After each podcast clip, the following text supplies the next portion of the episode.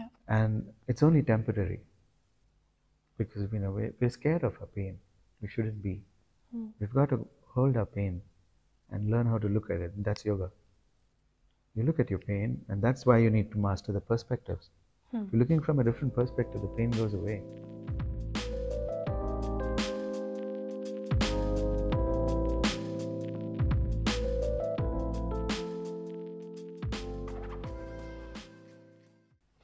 Great. I'm happy to hear um, this in depth uh, breaking down of the nuts and bolts of yoga. Yeah. Yeah. So, can we also let's show the audience also a bit about so who has taught this healing? Who has taught it? Where does it come? The Yoga Sutras came from uh, the Siddha lineage. And so yoga itself comes from Shiva. Who, yeah, that's Shiva. And it's through his cosmic presence that Shakti springs forward. Energy springs forward from this formless presence called Shiva. Hmm. And when that sprung forward, she turned into all sorts of forms, into which Shiva inserted his consciousness.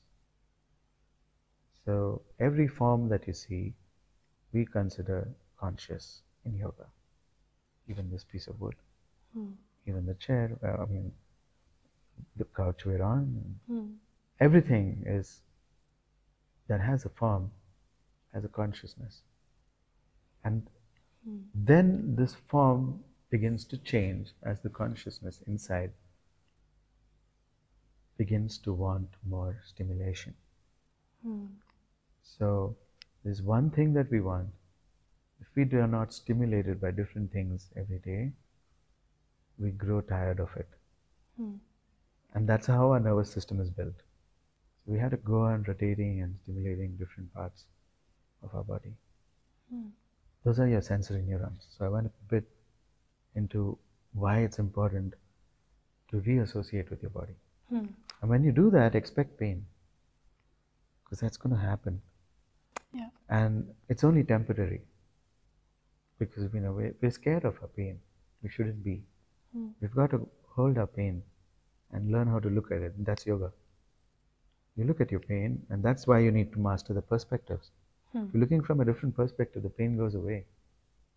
If you're looking from a second person, the pain, of course, changes. Hmm. And when you're looking at it from the third person's perspective, from the divine perspective, okay? It's not just a third person, it's a third cosmic perspective. Mhm. It's a nothing. So you have all of the spaciousness when you deal with difficult situations. Yeah. So difficult situations suddenly come in with a very sharp pain, Hmm. and then it just loses its existence. The pain loses its existence in the spaciousness Hmm. because this is not a problem. This is life. So you don't you don't have a problem with it, yeah. So it's summed up in a beautiful way in the in the aphorism "shit happens, move on," you know. But people don't know how to move on because they don't have another perspective. You can't think it's shit to move on. This is the thing. You have to stop thinking of it as shit, and then you move on. So, and everybody hears about the war, they go shit. But no, there's a different way to look at it too. And it's the second person's, third person's perspective. You have to develop this. This is the Tri- Trilok Akhada. Hmm. Trilok Akhada is to develop your three eyes, you know. So your left eye represents the perspective of yourself. Hmm. The right eye represents the perspective of the other person, and the third eye open represents the divine or the cosmic perspective. Hmm. So that's our, uh, Yeah. that's what it means. That's what Trilok Akhada is.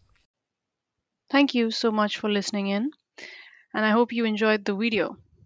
If you want to target your own pains and how to move on, get specific help with that, then please do join our free yoga of accomplishment community by sending us an email at himalayanholistichealing at gmail.com. The email will be in the description of the YouTube video below and on Spotify and Apple Podcasts. Also, subscribe to the channel and like, rate, or review us on these platforms. Thank you.